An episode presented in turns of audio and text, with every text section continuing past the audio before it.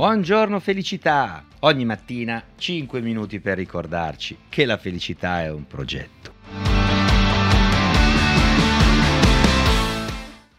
Analisi transazionale. Avete mai sentito parlare di questa corrente della psicologia? No? Bene, ne parliamo oggi a Buongiorno felicità. Ben svegliati e ben arrivati ad una nuova puntata del nostro podcast. Oggi parliamo appunto di analisi transazionale.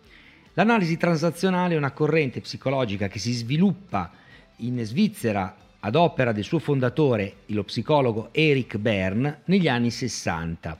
Il cuore di questa teoria è la cosiddetta anche teoria dei copioni, cioè l'idea qual è? È che noi esseri umani, dal punto di vista relazionale, cioè della capacità di impostare le relazioni con altri individui, formiamo la nostra identità relazionale nei primi anni di vita, cioè quando siamo bambini. Infatti l'analisi transazionale dice che noi impariamo a relazionarci con gli altri quando siamo piccoli e poi tutta la vita continuiamo a riproporre un copione che abbiamo acquisito. Vi faccio un esempio. Per andare sul semplice, se abbiamo avuto dei genitori molto normativi, magari duri, eh, che ci facevano rispettare le regole, è probabile che da grandi noi avremo un certo timor reverenzialis verso la divisa, quindi verso la polizia, la magistratura, cioè avremo timore della pubblica autorità. Riportiamo sostanzialmente quel copione che abbiamo acquisito da piccoli, dove avevamo timore dell'autorità, che in quel caso era l'autorità di padre e madre, lo riportiamo da grandi verso un altro tipo di autorità. Oppure, vi faccio un altro esempio, se da piccoli eh, ci hanno insegnato che eh, andare in ansia perché non mangiamo tutta la pappa eh, è normale perché vi amiamo, cioè il genitore dice al bambino, poiché ti amo e ti pre- mi preoccupo per te, se vedo che non mangi tutto, vado in ansia, ci resto male. Il bambino potrebbe abbinare associare all'idea dell'amore anche l'idea di andare in ansia. Tradotto, io vado in ansia perché ti amo, quindi amare senza preoccuparsi o andare in ansia non va bene. Da grandi riproporremo quell'impostazione, quel copione in tutte le relazioni affettive che noi andremo ad instaurare, quindi quando saremo a nostra volta genitori, piuttosto che con gli amici, con il partner e così via. Quindi in sostanza non ci rendiamo conto degli atteggiamenti perché sono diventati dei metaprogrammi, cioè è come dire se facciamo l'esempio, usiamo la metafora del computer, è come se avessimo ormai installato un certo software che ci fa compiere automaticamente determinate azioni e le ripetiamo a nastro continuamente, inconsapevolmente. Allora, L'analisi transazionale, la teoria dei copioni, ci dice in sostanza che noi acquisiamo in tre momenti della nostra vita questo tipo di eh, capacità relazionale, cioè formiamo la nostra identità.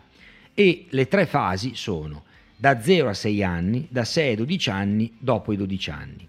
Da 0 a 6 anni un bambino nasce, cresce in una famiglia, prende esempio dal modello familiare che vede, in particolare dalle figure eh, che sono ovviamente più vicine a lui, cioè o a lei, quindi il padre, la madre, i fratelli, i nonni, e quindi per modeling, per imitazione, per modellamento tende ad imitarli perché comincia a dire ah è così che ci si relaziona con gli altri. Dopodiché a sei anni inizia l'età scolare, si apre il mondo del bambino, comincia ad andare a scuola e comincia ad avere a che fare con le maestre, con dei compagni, con i genitori dei compagni. E lì comincia a mettere in pratica quello che ha imparato gli anni prima a casa. E quindi comincia a vedere se funziona, se quindi le eh, eh regole re- relazionali che ha acquisito gli portano dei vantaggi oppure no, sono utili oppure no. E qui è ancora disposto, perché è ancora tenero, ad aggiustare il tiro e quindi sostanzialmente se quello che ha appreso gli è utile per relazionarsi con gli altri in maniera efficace, bene, se no è ancora disposto a rimettere mano ai file di sistema. Quando invece raggiunge i 12 anni indicativamente, cioè l'età del, della pubertà, dove abbiamo la tempesta ormonale, si entra nella terza fase, ci si apre all'altro sesso, ad altre relazioni, automaticamente si diventa adulti. A quel punto l'identità è abbondantemente formata, la nostra capacità relazionale si è ovviamente già strutturata ed ecco che noi cominciamo a pensare di essere fatti così, chiamiamo carattere quel, quelle abitudini che abbiamo invece acquisito per modellamento, per esempio, e quindi noi pensiamo di essere fatti così, si dice in siciliano chi nasce tunno non può diventare quattro, che vuol dire chi nasce tondo non può diventare quadrato e poiché partiamo dal presupposto di essere fatti così e di non poter cambiare, a quel punto cerchiamo di cambiare il mondo attorno a noi, facciamo scelte che si adattino a come pensiamo di essere fatti. E invece dobbiamo distinguere l'indole dal carattere. L'indole effettivamente è un marchio di fabbrica, dipende dal DNA. È come avere, per esempio, l'altezza di 1,80 o 1,60, siamo fatti così. È come avere i capelli biondi o i capelli scuri. Quello non si può cambiare.